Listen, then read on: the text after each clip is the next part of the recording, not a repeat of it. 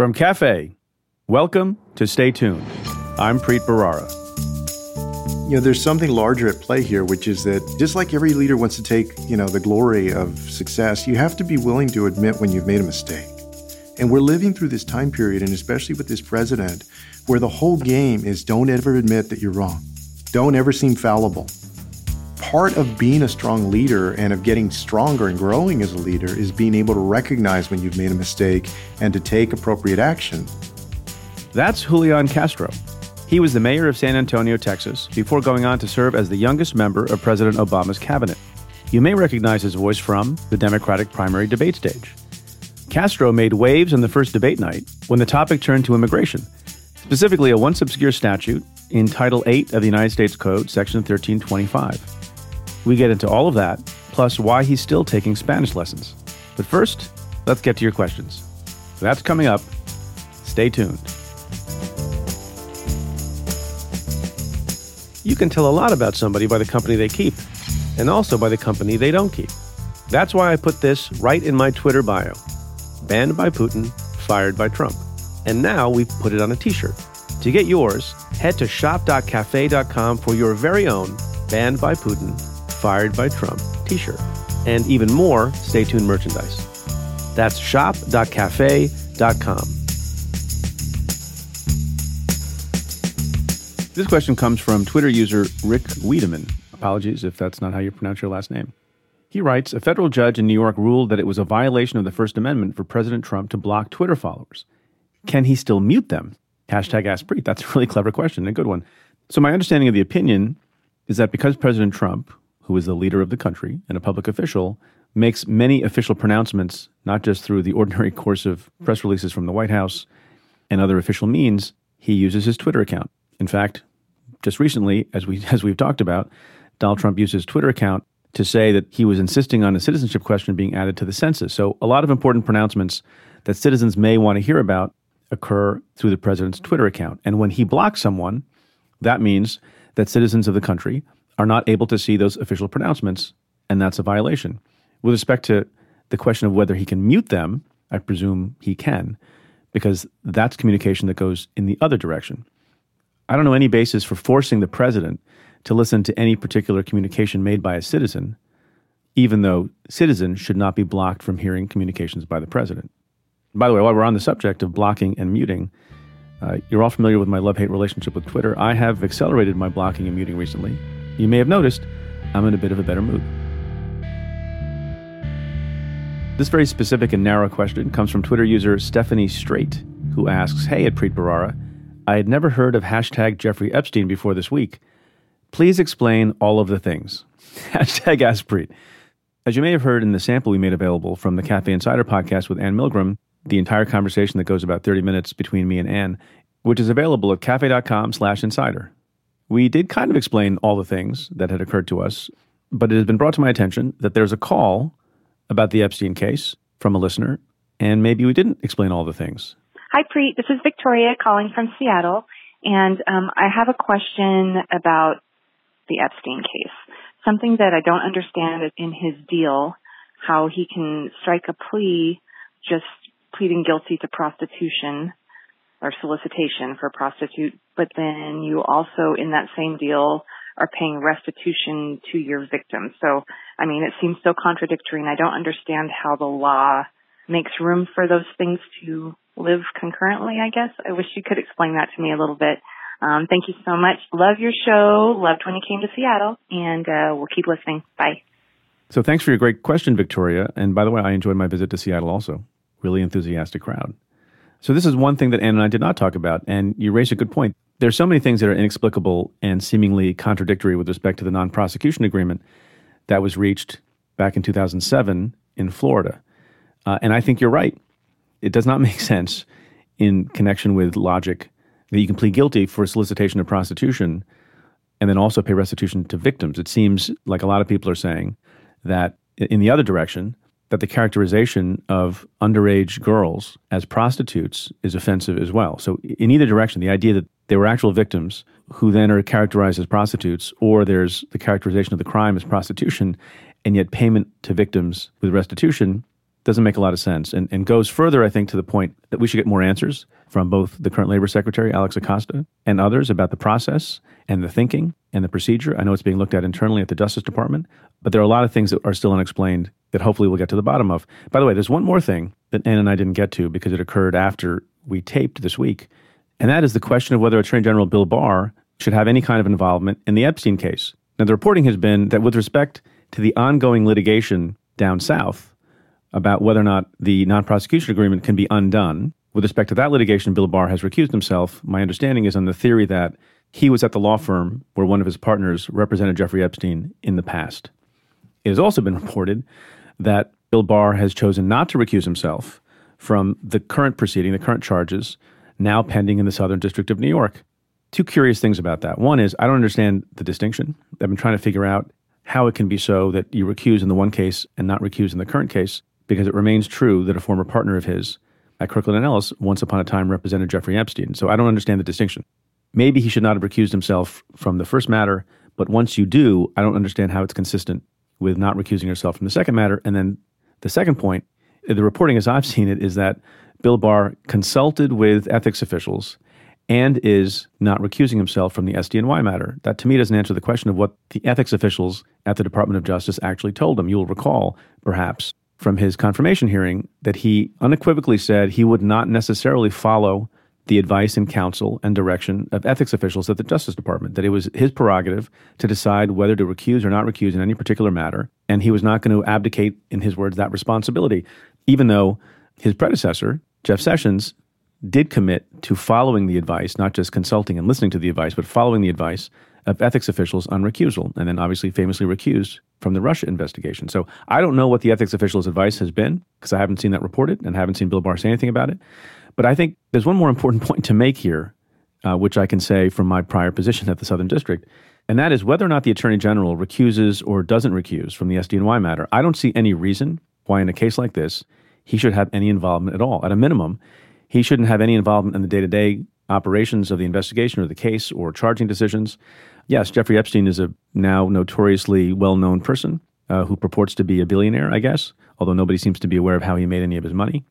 But we handle cases in the Southern District all the time of greater consequence without any interference from or micromanagement from the Attorney General. Certainly, there were cases that had national significance and that affected you know many many many people like the Toyota settlement and the GM settlement that involved billions of dollars in penalties and on those matters we consulted all the way up to the Attorney General of the United States so this is a case that's perfectly capable of being handled internally by Jeff Berman, the current United States Attorney in the Southern District. There's no statutory requirement, or that I can tell, regulation or guideline at the Department of Justice that requires permission or approval for anything going on in this case from the Attorney General of the United States. And I would also think that given all the surrounding controversy uh, with respect to the Epstein case and whether there was political favoritism going on and whether there was gamesmanship going on, that a wise attorney general, for his own purposes and his own protection and his own reputation, would want to steer clear of the case and let the capable people of the Southern District of New York handle it. And so, this question of whether he's recusing himself or not is a little bit beside the point. I think he should stay out of it. This question comes from Twitter user Tongue of Wood. Interesting handle. The question is this What is the professional ethics requirement for DOJ attorneys in the census question case, given U.S. District Court Judge Jesse Furman's refusal to allow them to step aside. Hashtag Ask AskPreet.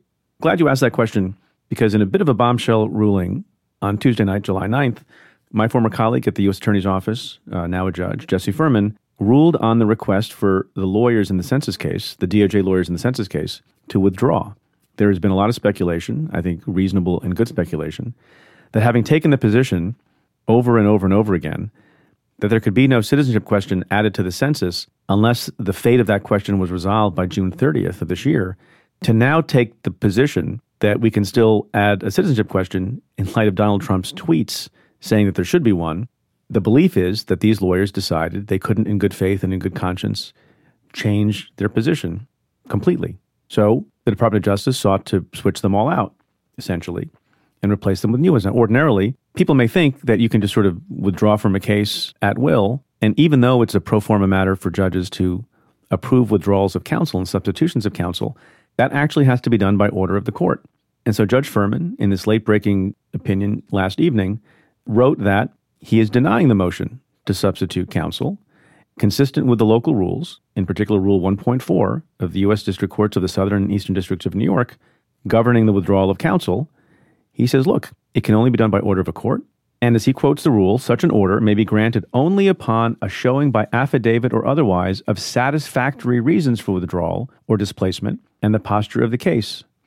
And as Judge Furman puts forward in his opinion, measured against these standards, defendant's motion is patently deficient. In fact, he goes on to write defendants provide no reasons, let alone satisfactory reasons, for the substitution of counsel. My guess is the reason they didn't want to put forward reasons is it's not a pleasant thing to put forward to the court in public that a number of attorneys, because of a crisis of integrity and conscience, don't feel they can make arguments that they just as recently as last week disavowed. So, your question about what the ethics requirements for the DOJ attorneys is an interesting one.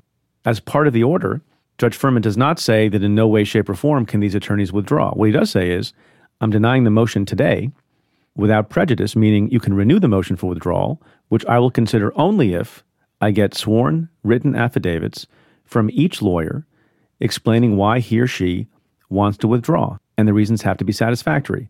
And I also have to be convinced that it's not going to affect the timing of the litigation, which, by the way, in no small measure, has been litigated on the premise that time is of the essence as I described a moment ago. So, with respect to this motion and with respect to this opinion, the ethics requirements of the DOJ attorneys is to make an affidavit, if they remain insistent on withdrawing, that comports with the truth. I think it's an interesting thing what's going to happen and how they're going to phrase their reluctance to continue on the matter, even though these lawyers have all the experience, have all the expertise, understand the record below, understand the law, have argued the matter in multiple courts, and in this case, all the way up to the Supreme Court. What are those affidavits going to say? I await them, just like you do. And let's be clear on this. I don't know for a fact if these lawyers all said, as a matter of conscience, that they are withdrawing, or if higher ups in the department fired them because they didn't think they were going to do a good enough job, or it could be an amalgam of the two. I can imagine a scenario, and this is all speculation, but I can imagine a scenario in which the existing lawyers on the matter huddled and tried to figure out how they were going to proceed after they thought the case was essentially over, in light of the president's tweeting that he was going to be insistent on adding a citizenship question. And they huddled and maybe said, we can make these arguments, but we can't make these other arguments. And there are limits to the kinds of things we can say, given the positions we've previously taken, et cetera. And in that scrum, when there seemed to be some reluctance to proceed in a particular way, that they were relieved of their duty. So I don't know if it's pure withdrawal, pure removal by superiors, or some combination of the two. But given Judge Furman's order, I guess we'll find out soon. Uh, and by the way, folks, let me just say that one of my favorite parts of doing the show is reading and answering your questions every week. But I can't get to all of them. Luckily, you can read up on all these issues at greater length in our free weekly newsletter, Cafe Brief. That's available at cafe.com slash brief. Again, you can sign up at cafe.com slash brief. My guest this week is Julian Castro. He's the only Latino candidate in the race for the Democratic presidential nomination. Castro's slightly younger twin brother, Representative Joaquin Castro, is another Texas Democrat who recently led the Congressional Hispanic Caucus on a trip to inspect the conditions of a detention center at the border. Julian is the only Castro and one of the few Democratic candidates with executive branch experience. He was President Obama's Secretary of Housing and Urban Development. Just a couple of weeks ago, Castro was a breakout star of Democratic Debate Night 1. We discussed the merits of executive versus legislative experience, how real leaders own up to their mistakes, and why affirmative action could be in part the reason why he's where he is today. That's coming up. Stay tuned. Stay tuned is supported by Away. Away offers high quality luggage at a much lower price by cutting out the middleman and going directly to you. Choose from nine colors and four sizes. All suitcases are lightweight, strong, and impact resistant which is good in a crowded airport. And 360 degree spinner wheels guarantee a smooth ride. Thanks to their lifetime warranty, if anything breaks, Away will fix or replace it. Try it for 100 days, and if at any point you decide it's not for you, return it for a full refund, no questions asked. If you're like me and can't stop scrolling Twitter, even when I'm supposed to be relaxing, the Away carry on comes with powered USB ports on a removable battery, so you don't have to worry about losing battery or losing track of the news when you're on the go. For $20 off a suitcase, visit awaytravel.com slash preet20 and use promo code PREET20 during checkout. That's awaytravel.com slash PREET20 and use promo code PREET20 for $20 off a suitcase. Support for this episode comes from The New Yorker, the best writing in America today. The New Yorker is on the forefront of stories that range from international affairs to the highs and lows of today's culture, like Pulitzer Prize winning writer Emily Nussbaum, the television critic for The New Yorker who writes about the latest and greatest shows, or John Cassidy, who covers politics and economics. He's written on topics ranging from the intelligence failures before the Iraq War to the economics of John Maynard Keynes. On Stay Tuned, we've brought New Yorker writers like Ronan Farrow and Jane Mayer to discuss their thoughtful and thorough reporting. Now get 12 weeks of The New Yorker for just $6. You'll also get their iconic tote bag, weekly home delivery of the print edition, and unlimited access to NewYorker.com with 10 to 15 exclusive site-only stories every day. Just go to NewYorker.com slash Preet and enter the code PREET for access to apps, online archive, crossword puzzle, and more. That's NewYorker.com slash Preet and enter the code Preet to save 50% on a 12 week subscription and get that New Yorker tote. Secretary Castro, thanks so much for being on the show. Thanks a lot for having me. Good to be with you. I know you're very busy, uh, like your colleagues who are all trying to become the next commander in chief. So I really do appreciate you taking the time to talk with me. Can I ask you, how do I know that this is Julian Castro and not your identical twin brother, Joaquin Castro? It's easier for you to pull off because I should tell the listeners you're remote. You're in San Antonio and I'm in New York. So that is a good question. If we were here, he would say that I'm a minute uglier than he is, but you can't see us. We actually sound pretty similar. You know, you, if you knew us well, you could probably tell us apart. Have you used him to amplify your ability to be in different places? Not yet, although I am using him in the campaign. He's the campaign chairman. But does he um, identify himself as Joaquin or? oh, of course, yeah. I wonder if is that an FEC violation? You know, this is the edge of FEC law here. That probably would be. I think Bill Barr would say it's fine. Yeah, I, am I'm, I'm proud of uh, of the work that Joaquin is doing. You may have seen the other day, for instance, that he led a congressional delegation to the Clint detention facility in I El did. Paso. Yes, he caught that video of you know showing what's happening in there, and so. But I try and take his time and attention as much as I can uh, to help out with the campaign. Is he your closest advisor? For sure. And throughout my life, he's been my closest friend. And uh, and in politics, you know, it's rare that you have a sibling and somebody who is your best friend who is doing the same thing that you do. And so it's wonderful to have somebody that understands politics and, you know, can commiserate with me when see a poll that we may not like or you think about the road ahead. That's been how it's been throughout my life. And my brother and I grew up sleeping on bunk beds and we went to college together, went to law school together, had our own little law Went firm. to the same law firm, actually. Yeah, went home to the same law firm. Some other identical twins that I've known over my lifetime, they make it a point to go elsewhere, to go to different schools. You decide to be in the same place. Is that has that been a help? Yeah, couldn't get rid of him. That's why. well, what game of chance did you play to determine which of the two of you would run for president? well, I am one minute older, Preet. So I, you know, I see. My choice first. No, you know, we. I went into politics right when I got back from law school and started working at a law firm, and then he went in about a year, year and a half later. But his career, he has focused on being a legislator. He was in the Texas House of Representatives for 10 years, and now he's been in Congress three terms. This is his fourth term you know, whereas I went into the San Antonio City Council and then I was mayor and then I was a cabinet secretary. And so my background, my experience is more an executive experience and his is more legislative experience. And you think people with legislative experience would make less good president? Well, I think that executive experience counts for something, for sure. Uh, that's one of the points that I make when I get out there in front of these crowds. Can I ask you a question that you've been asked before? And give you another chance to answer it. What is your favorite comfort food? yeah, I got so much flack for this. I said iced tea was my favorite comfort yeah, you food. Did. You know, I should have just Wait, said I'm sorry, like, you said iced tea was your favorite comfort food. That's right. You know, because I'm taking it literally. Like I, I look for my iced tea the way that somebody looks for their coffee. You know, you understand that iced tea is not food. Whether well, it gives you comfort we're, we're stretching the definition of food here. Uh, I should have just said something like cheese enchiladas or something. You know, right? This Tex-Mex food that we have in San Antonio, which is also I was going to give you an out. You could say, you know, that you misunderstood the question. You thought you were being asked, "Who is your favorite rapper from the '80s?" that could have worked. That could have worked. I think you need better crisis management people. no, I will team. say it's always these lightning round little questions like that that you know I, I don't mind the policy questions and it's these little it's like ugh it basically they say perform in two seconds. Like give us a perfect answer in two seconds. Like oh i'd rather not. Okay so speaking of perform in two seconds you mentioned at the outset your debate. I, I watched every minute of both evenings of debate and i thought you did extremely well. I tweeted about it and other people noticed as well. Before we get to why you did or did not do well is that a silly exercise having 10 people on stage uh, on two different nights? I mean it, it's i see it as something to build on that's definitely not the primary way that a voter should get his or her information because it's so artificial. You got one minute for answers, you got 45 seconds for a closing statement. As many issues as there are out there that are important to the lives of people, you only get to like six or seven of them during the course of two hours.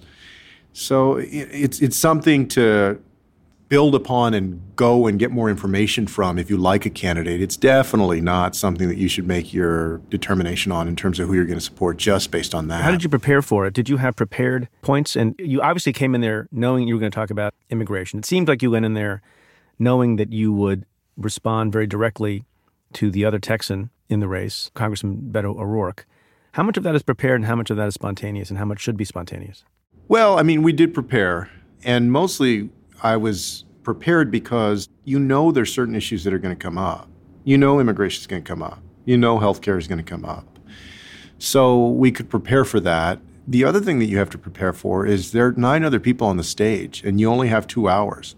That means that you have to be willing to fight for your time. And I was concerned going in that the moderators might not hold people to their one minute. And, you know, this sounds very low level and just small, but the worst nightmare for a candidate is that you get 22 minutes into that debate and you still haven't really spoken. Right. And you go through the whole debate and people really didn't hear from you. I mean, look what happened to Andrew Yang in the second night.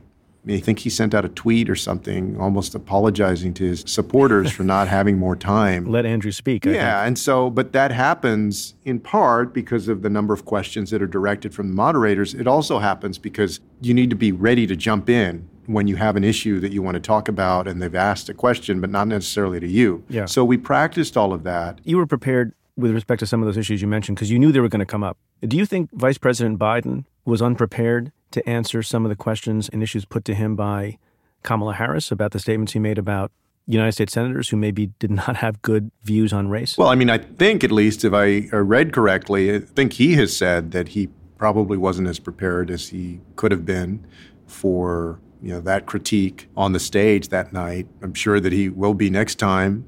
But yeah, and we're thinking through that for the second debate. I mean, you don't know when you have nine other people on the stage what's going to come from what issue.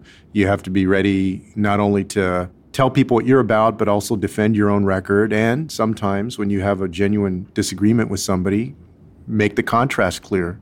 And that's what I did the other day. You know, uh, Congressman O'Rourke and I have a genuine policy disagreement about whether we should repeal this law that essentially allows the Trump administration to incarcerate these parents and separate them from their little children. Are you and Beto O'Rourke friends? Uh, I think the word friend is overused in politics. Uh, we're not super close, as you know. Yeah. Everybody in Congress is my yeah. friend this and my friend the that. Washington we're friend. Not, yeah. I wouldn't say we're super close, but yeah, we're friendly. You know, my brother and I supported him, went on a road trip with him down in the Valley of Texas when he ran against Ted Cruz. Uh, I think that he's a great guy. The disagreement that we have is not based on personality, it's just based on a difference of opinion on that policy. You're the only Latino candidate on the Democratic side, correct? That's right. Do you find that odd, given that there are about 40,000 people running? And, and you're the only. You're the only. Well, do you I find mean, that do you find that dispiriting, or do you find that is, is that good? Is that an advantage for you? Do you think about that at all? I mean, I think it's disappointing because it's taken a long time for that kind of representation to happen on the Democratic side. Bill Richardson did run in 2008, and of course, on the Republican side, you had uh, Senator Rubio and Senator Cruz that ran. So I'm not the first Latino to run by any means, but there's still been too few, given the the number of Latinos and Latinas in the United States. Do you think it's good or, or odd that a number of your colleagues on the stage spoke, sometimes at length, to the audience in Spanish. You know, I think on balance, it's good. On balance, it's good because, as I've I said to different folks, in my mother's generation, my grandmother's generation, I mean, people were punished for speaking Spanish in school. You know, little kids were were punished for doing that, and basically, they're trying to beat the Spanish out of you. And today, we live in a country where kids like my daughter go to a bilingual program, Spanish and English, and so many other people, kids of different backgrounds, study a second language in school. And that's celebrated as something that is good to be able to speak a second language. So, on balance, I actually see that as uh, progress, and it's something that, that we can be proud of. Right. Uh, now, I know that some people say, well, look, is that pandering? But, you know, I think on balance, it's a good thing. Right. Well, I mean, I don't know that it's any more pandering than, than anything else. And being inclusive and suggesting to folks that it's okay to speak another language, especially my two cents as the interviewer. Yeah, when you have an administration that's making a lot of people feel like they're not welcome, speaking Spanish may be a welcoming thing. For sure. And I think in the years to come that you're going to have uh, candidates up there that are going to be able to speak to constituencies and of course in English but also in different languages. And that's that's part of the beautiful progress of this country. You know, we continue to write a story of this country of being more expansive when it comes to people of different backgrounds and offering more opportunity to everybody. Uh, so I see that as a marker of progress. And I said that in my closing statement. You know, I, I started it out with a line in Spanish, but said the fact that I can say that is a mark of the progress we've made. But you're not fluent in Spanish. How's your Spanish coming along? Uh, so so, you know, I understand it pretty well. I just, yeah, I'm not fluent in speaking it back. Although, as you can imagine, these days I'm getting a lot more practice, so it's getting, you know, better and better. Uh, it's just taking on some of these policy conversations in Spanish is still tough, and so that's what I got to kind of focus on. Yeah, it's an interesting contrast. I'm an immigrant. My family's uh, family of immigrants from India, and we grew up in New Jersey. Uh, my parents encouraged us. They're probably going to listen to this and either be happy or disappointed. They kept trying to get my brother and me to learn how to speak Punjabi or Hindi, mm-hmm. you know, the two main languages that they spoke. And we, growing up as among the only Asian Americans, Indian Americans in the 70s, kind of rebelled against that. And so, although we would not have been punished like you might have been for speaking Spanish in Texas, we, I think, chose poorly and didn't embrace. We wanted to be the ones who spoke English, English, English mm. only. You know, and, and I think that there probably are a lot more kids out there of, you know, our kids' generation that that are choosing, whether it's uh, Hindi or Spanish or other languages, they're choosing to hold on to that and to study it. And, and I think that's a great thing that they're able to do that and that it's celebrated. So you, you went to a lot of great schools. You did well in high school, and then you and your twin brother went to Stanford. Uh, this is all stuff you've said publicly, and I find it kind of extraordinary and more candid than most people are.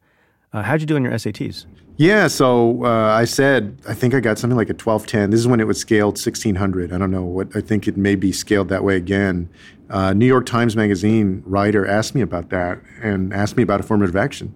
And I was very straightforward because I think that if you're going to have a program like that in place, that you need to be able to defend it and the rationale for it. And so I said, you know, when I got in, I think my grades were as good as anybody else's out there that was applying in my extracurricular activities, but my SAT score was lower than the median matriculating student.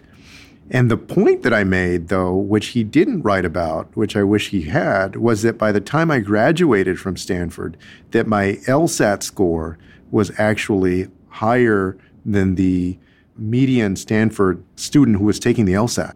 So the point that a larger point that I had made back then was that look, Joaquin and I had grown up in these schools that were segregated, some of the poorest schools in, in all of Texas.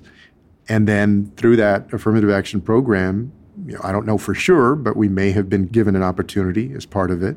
But then when I was able to swim in those waters at Stanford with everybody else, just like everybody else, four years later, when it was time to take that LSAT, I was actually to do, able to do a lot better uh, even than than folks that had come from different backgrounds, and that that's the way that it should work.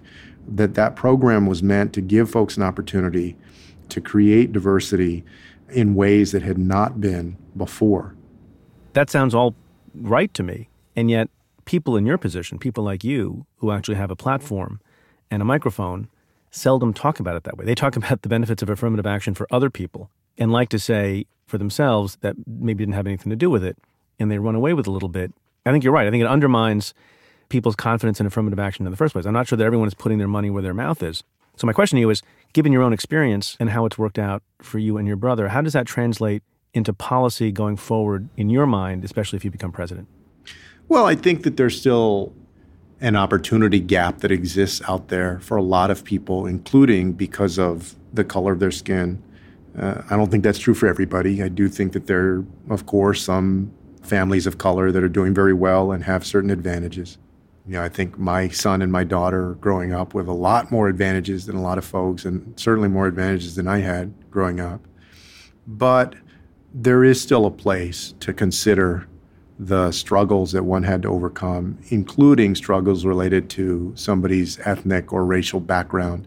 There are also other struggles that should be considered. You know, if somebody has overcome a disability or other life experiences.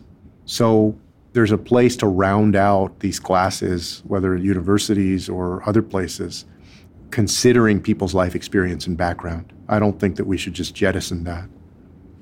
I want to spend a few minutes talking about your qualifications, your personality. You, you have been, I think you're self described, and if I'm wrong about this, I apologize, but you're self described as boring. Is that is that your own description?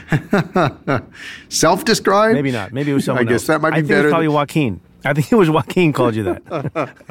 that that sounds right. That sounds right. measured. I think you've called yourself measured. Yeah, you know, people have often described Joaquin and me as, when it comes to politics, especially, as like overly cautious, and they base that sometimes on you know that I didn't run for governor of Texas or senator of Texas.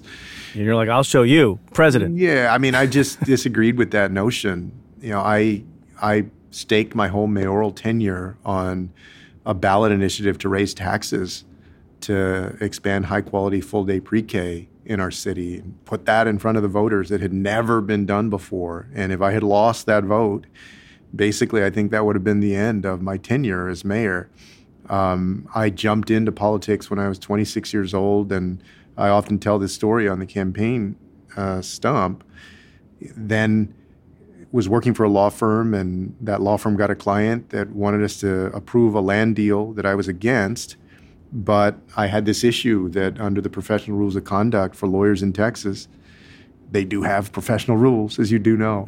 I couldn't go against the interest of that client. So one day I just quit my job at the law firm so that I could go and vote against that deal on the city council uh, that they wanted. So I have taken a lot of risk uh, in politics.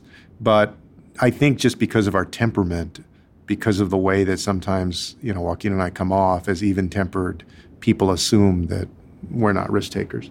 But being measured is not the opposite of charisma. I mean, obviously, you wouldn't have been asked to give the 2012 DNC keynote speech if the president and others didn't think you had the ability to connect and be charismatic. Do you like that word, or is that another silly word that we use in our politics? No, I mean, I'm fine with that word. I think that's right. I mean, that's why you saw the other night, you know, at the debate, right? Right after I got off the stage and we went to the spin room, as they call it, people are like, oh, where has that person been?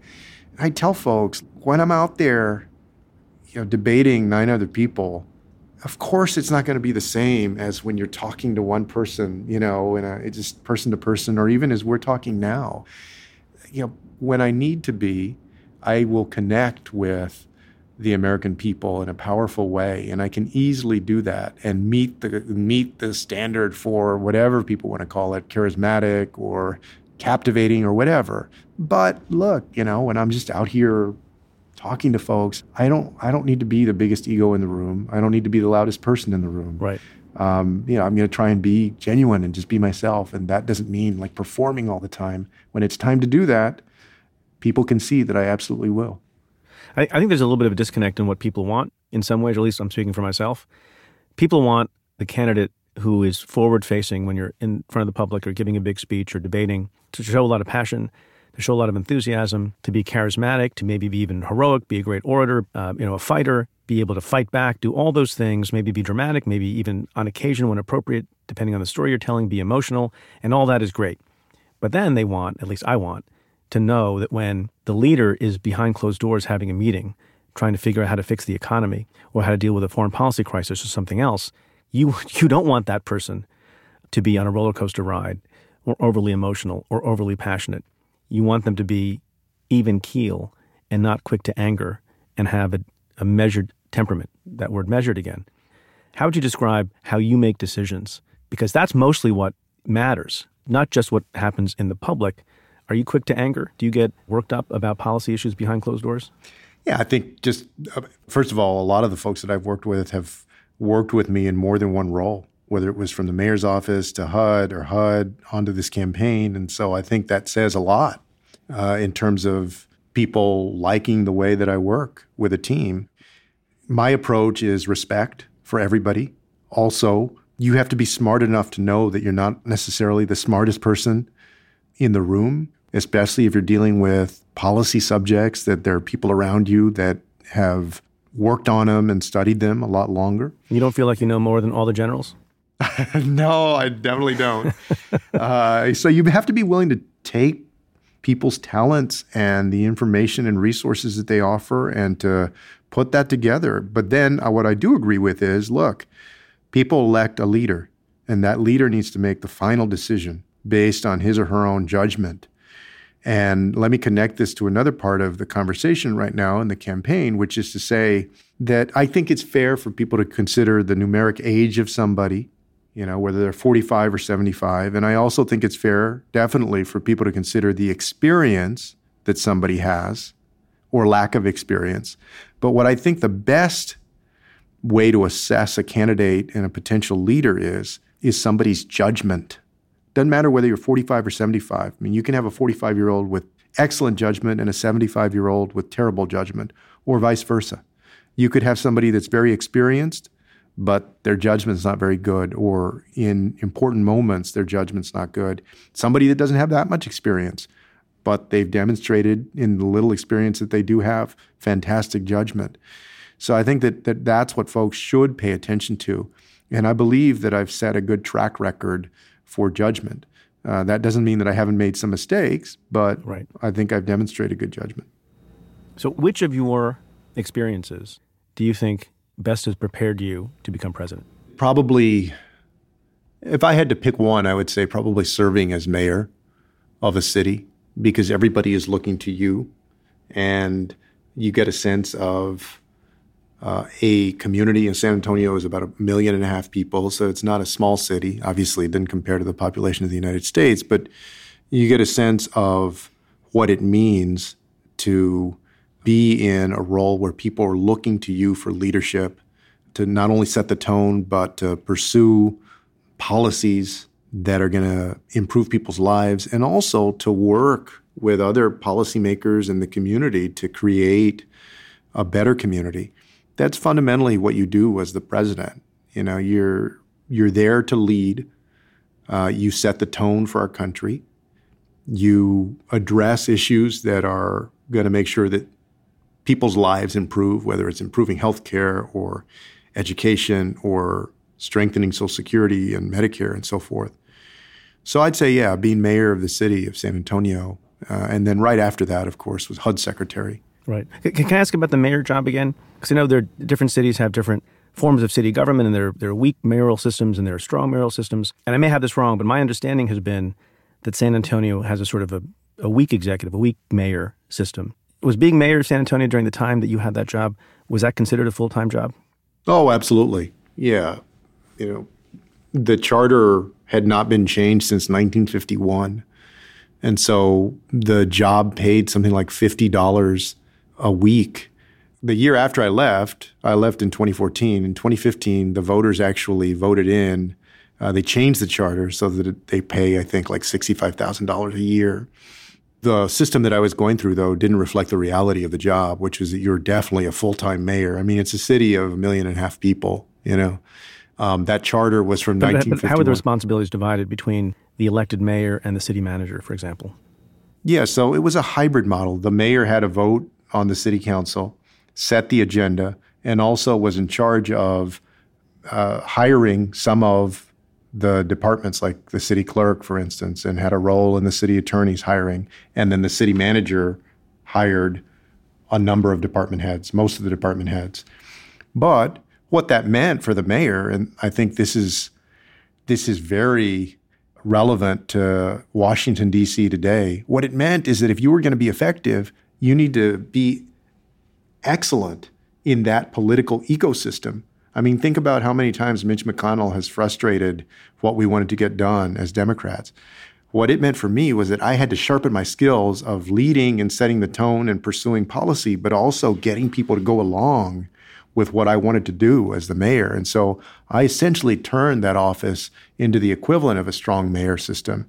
And people have written that uh, and got big things done, like pre-K for SA and uh, moving our local public utility away from coal-fired plants and toward renewable energy, pursuing economic development in the city you know, it was a good training ground for the political ecosystem that I saw in Washington, D.C. later. I want to talk about some of the issues. Uh, we can't get to all of them because we don't have seven hours. So, immigration is something that you spent much of your time during the debate talking about. You have uh, obviously strong views about things. So, there's multiple aspects to this. One is how you stem illegal immigration at the border and keep the country safe. The other is, which I want to talk about first, how you deal with what you already have in the country. And so, I don't know what the latest number is, but 11 or 12 million undocumented folks in the country at one end of the extreme. You know, there there are people. I believe the president himself has suggested this, although to do this seems not not possible. Deport them all. And on the other end, there's some version of path to citizenship. What do you say, as president, you want to have happen over the coming years, and on what conditions with respect to those, you know, 10, 11, 12 million undocumented folks in the country? Yeah, with with respect to undocumented immigrants who are living here, as long as they haven't committed a serious crime, if you committed a serious crime, then then I don't believe that you should be put on a pathway to citizenship. But folks who have not committed a serious crime should be put on a pathway to citizenship. How long a pathway? Well, I mean, I think what they were considering, right, in that legislation from a few years ago, probably, as I recall, would have taken 13 years. I, I would hope that it can be sooner than that. We would work towards something sooner than that that brings up another point, which is we need to fix our legal immigration system. It shouldn't take people years and years to be able to become citizens. But so who should come though?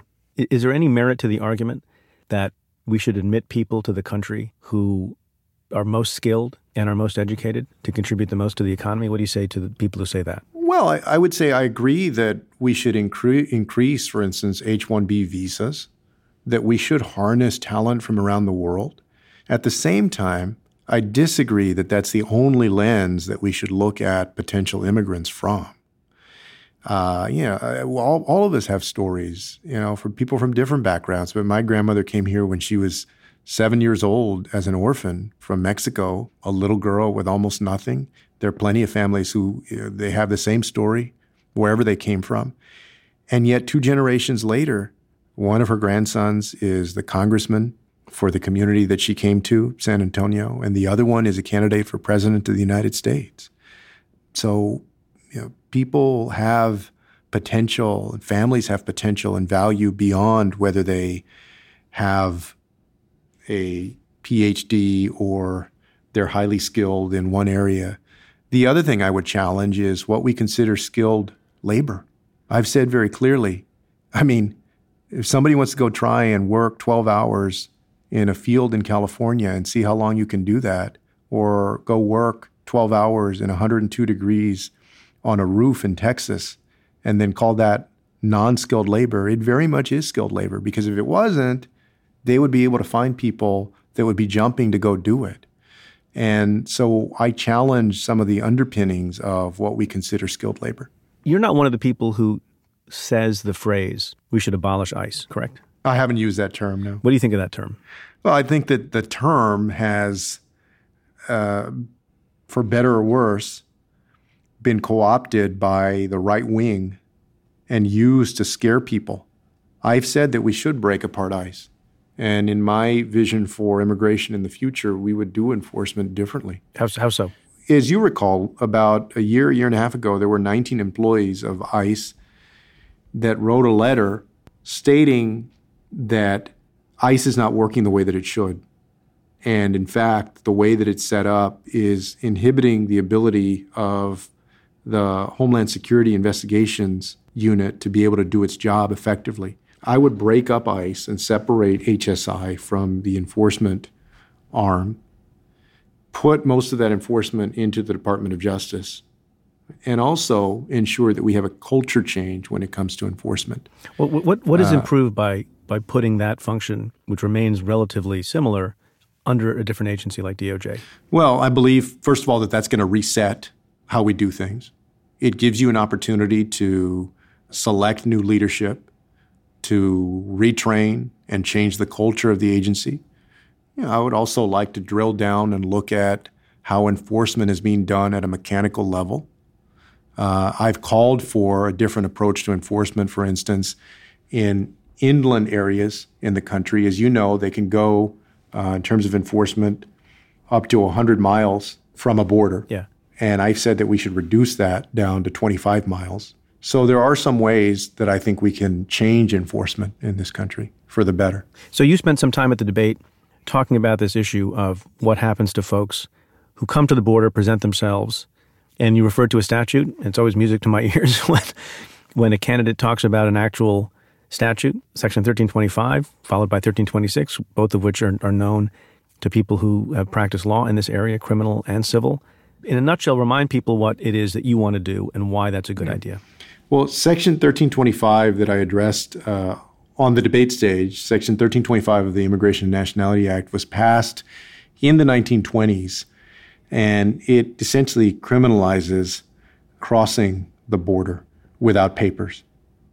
But this is an important part. From the late 1920s until about the early 2000s, in the vast majority of cases, border crossing was not treated as a criminal violation. Well, we never did. It's still illegal. yeah.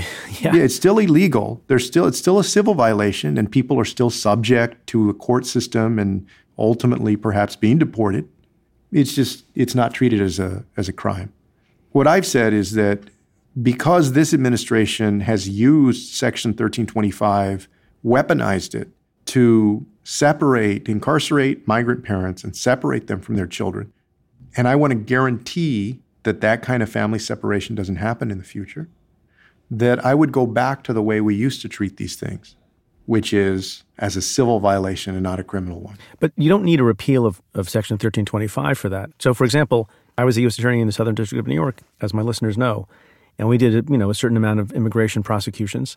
I don't remember ever prosecuting a single human being under 1325. The next statute is 1326, which makes it a crime not to simply enter, but to re enter. And a subsection of that statute makes it a particular crime to re enter after having been convicted of an aggravated felony in the United States. And those were the only cases that we prosecuted. So you were in the country illegally, you committed a crime, you were deported, and you came back anyway. And that was not a function of, you know, having some statutes on the books or not on the books. That was a function of good, sound, I think, public policy and exercise of discretion. Yeah. That, that well, is, but here's the thing, Preet. Yeah. Like, so let me be very clear. I don't think that's enough. I don't think that we should rely on the prosecutorial discretion of some attorneys, U.S. attorneys in the Southern District of New York or any other district. I want to do everything that I can to make sure that nobody weaponizes that again. So there's a difference there. Yeah. I mean, yeah, I take your argument about prosecutorial discretion. I'm seeing very clearly that that is not enough. I don't want to rely on that. In fairness, the statute is important, but also culture and discretion is important because, as some people pointed out, oh yeah, but that's a different. If bad intentions, if you take the statute away, bad people will still find a way to separate. Well, but but I guess I would ask you, and obviously you're very knowledgeable on this. What is it that that statute gives you that you don't have if it's taken away? if for 80 years. Oh, I have no problem with 1325. It was hardly ever used. yeah. Well, no, no. So that's the point. Yeah. But that's the thing. We cannot, on this moral issue, say that we're going to leave it up to the discretion of U.S. attorneys. As you know, U.S. attorneys are, by and large, political appointees that we've seen in this Trump administration, a lot of them marching to the beat of the drummer of the president, right? So uh, that's why that night at the debate, I was so animated about this. Like, we're not going to leave it up to people's discretion. I do think that there that there is opportunity for discretion in other contexts. Obviously, in the Obama administration, there was prosecutorial discretion that was exercised, but like you know, I think a lot of people have had enough of when it comes to little children and their parents taking the chance that you're going to have a nice guy or a nice woman in that office. I'm not going to do that. I think that's bullshit. I'm not going to do it. Let's talk about education for a minute. You and I have both, and our brothers, have benefited immensely from education, higher education. My family's mantra always was that's how you make something of yourself, that's how you survive in the world, and that's how you accomplish things, and that's also how you give back. Should we have a plan to forgive college debt in this country? Oh, absolutely. All of it? My plan does not say that. No. How much of it? My plan is built on basically people who have gotten an education, who have paid for it, you know, who are struggling to pay back those student loans. So the way my plan would work would be if you're making less than 250% of federal poverty level, your repayment would be zero. If you make over that, it would scale up to the most where you could pay back, you would be required to pay back would be 10% of the income that you're making at any one time. And there would be a cap on the amount of interest that could accrue if you're not paying anything back. If you go 20 years, which is the usual, uh, you know, for a lot of these loans, 10 years or 20 years, the, the usual life of a loan, and whatever hasn't been paid back, that would be relieved. How much is that going to cost? Well, I mean, our whole education plan, I think, was uh, just under a trillion dollars. That's a lot of zeros. it is. It is. Where, where, where does that come from? Uh, so during the course of the campaign, we are going to release our plan for how we would pay for what I've proposed on education, on housing, on a number of other things. I give Senator Warren credit. You know, I talked to her the other day after the debate, and I told her, look, you put out your wealth tax, and uh, I think she had a new corporate tax. I like some of the ideas that she's put out there and she has put out, which we will do too before anybody votes, because I think the American people deserve this.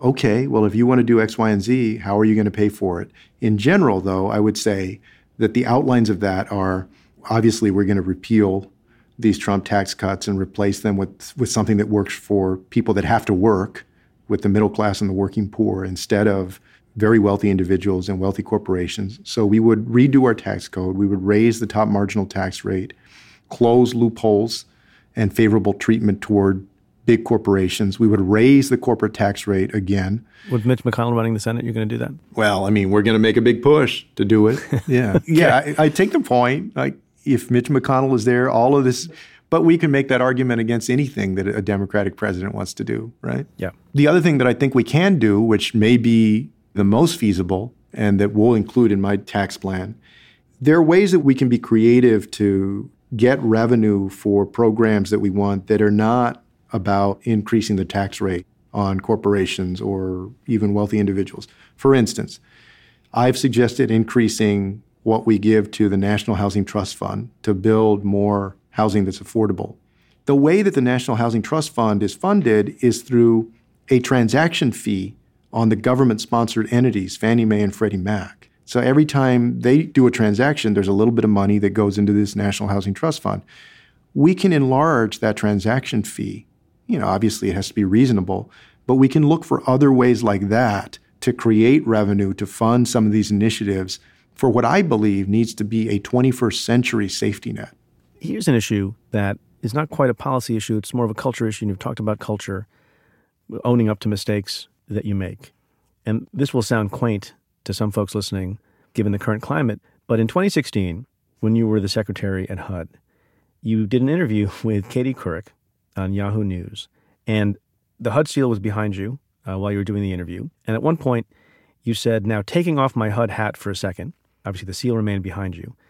And you said, just speaking individually, making it clear that you're about to say something not in your capacity as HUD secretary, although you're never not speaking in your capacity as HUD secretary, as the ethics rules suggest. You said it is very clear that Hillary Clinton is the most experienced, thoughtful, and prepared candidate, et cetera, et cetera.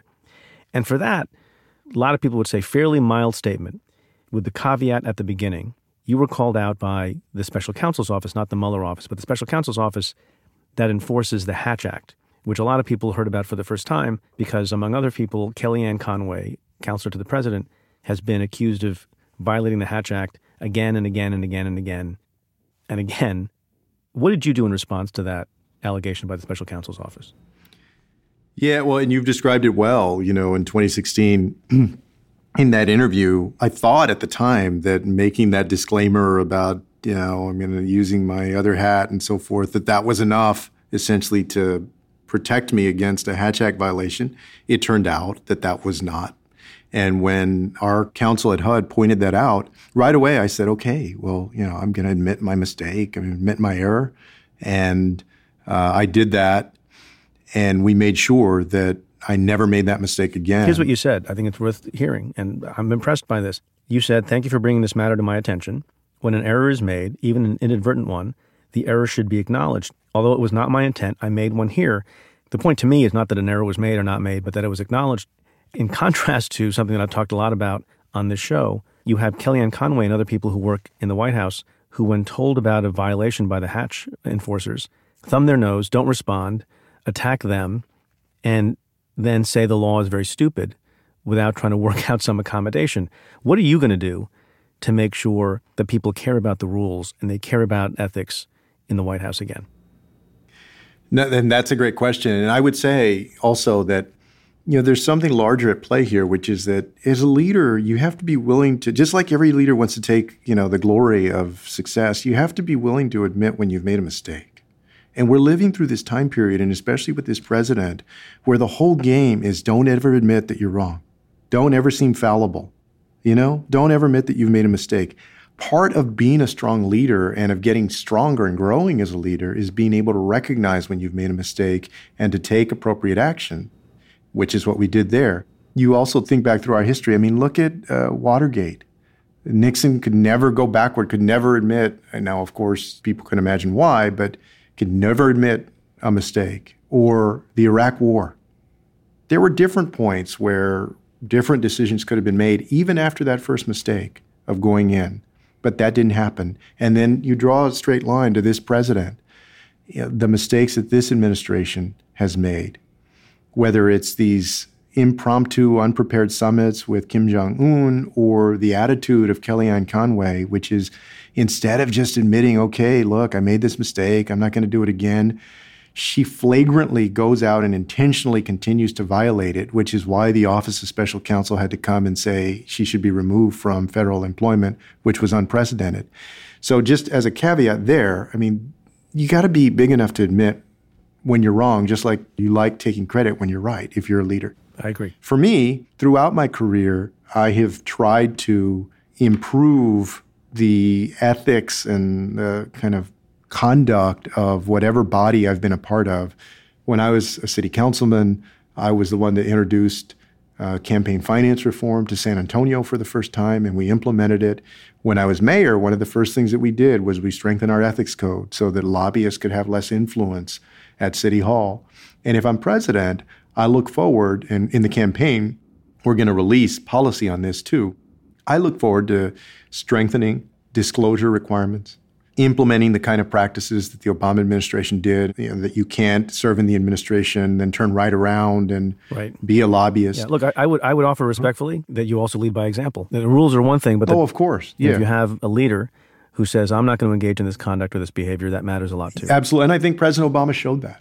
You know, uh, I think he showed that. I think so many others, yourself included, and others serving in other posts, have shown that.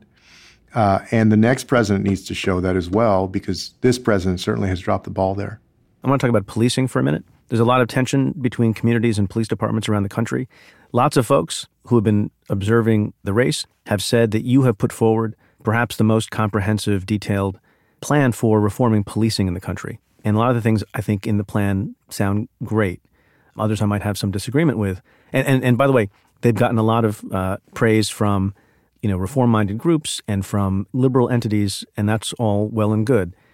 For any of those things to be effective and to work, based on my experience with law enforcement, there has to be buy-in at some level from the police departments, from law enforcement, from the cops. How do you propose to get buy-in for some of your more controversial or more dramatic proposals from the people who you hope to reform?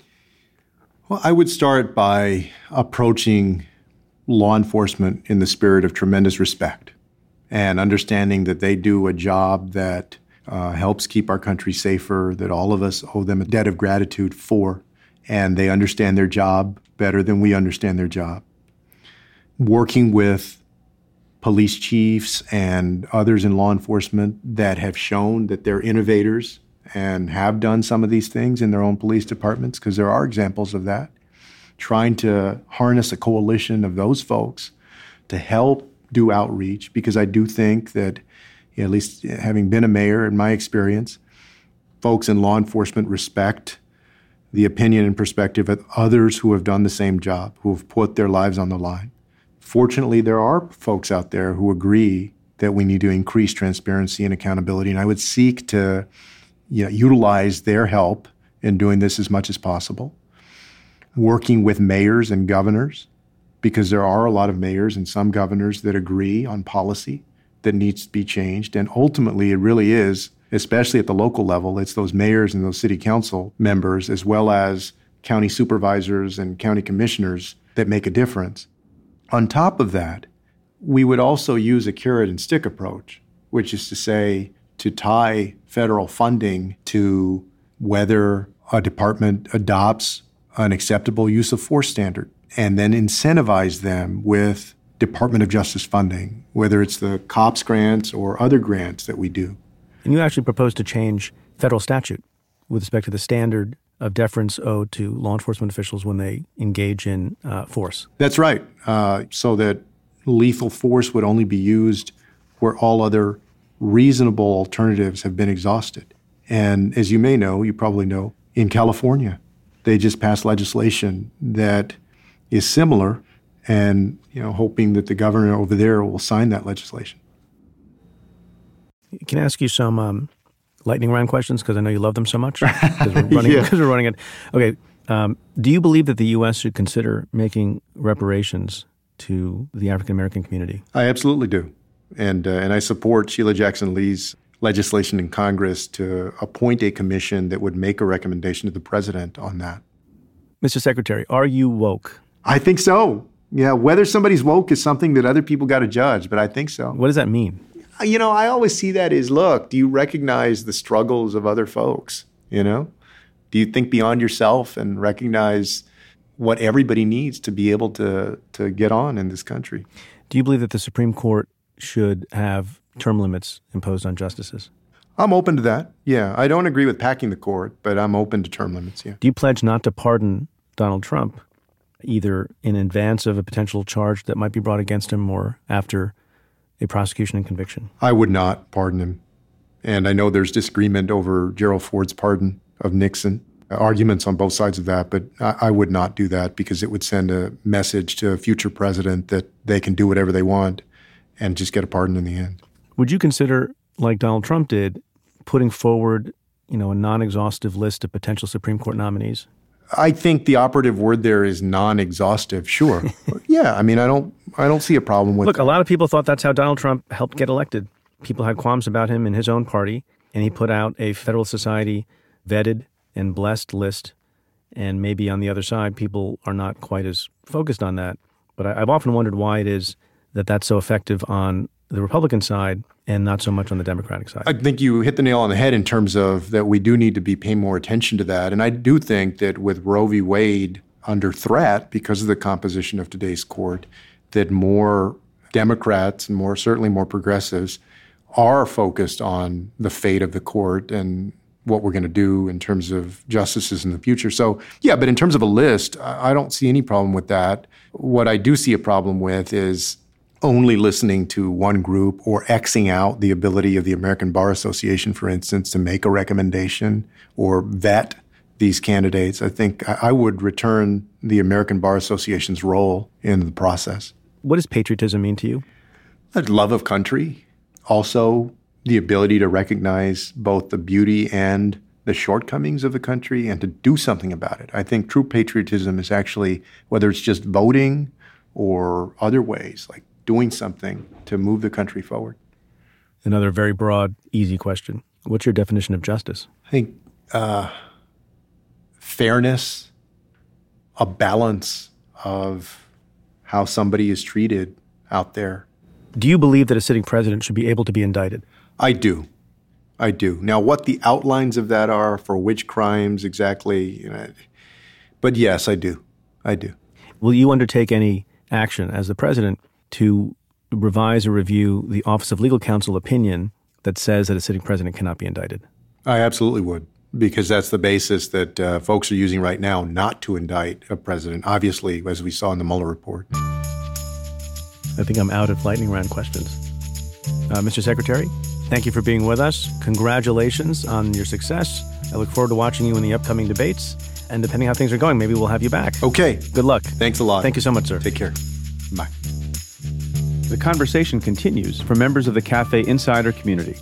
Join me in this special bonus where Julián told me about his Iowa strategy, the Mitch McConnell effect, and his favorite Godfather. He chose the right one. To get that and the exclusive weekly Cafe Insider podcast, sign up today at cafe.com slash insider. Had both Robert De Niro and Al Pacino. Al Pacino. So did uh, Heat. Yeah, but they were old. they were young back then. Well, that's it for this episode of Stay Tuned. Thanks again to my guest, Julián Castro. Stay Tuned is presented by Cafe. The executive producer is Tamara Sepper. The senior producer is Aaron Dalton. And the Cafe team is Carla Pierini, Julia Doyle, Calvin Lord, Vinay Basti, and Geoff Isenman. Our music is by Andrew Dost. I'm Preet Bharara. Stay tuned. Hey folks, Cafe recently launched something to help you keep on top of today's news cycle. It's a newsletter that recaps news and analysis of politically charged legal matters, the Cafe Brief. Sign up to stay informed at cafe.com slash brief. That's cafe.com slash brief.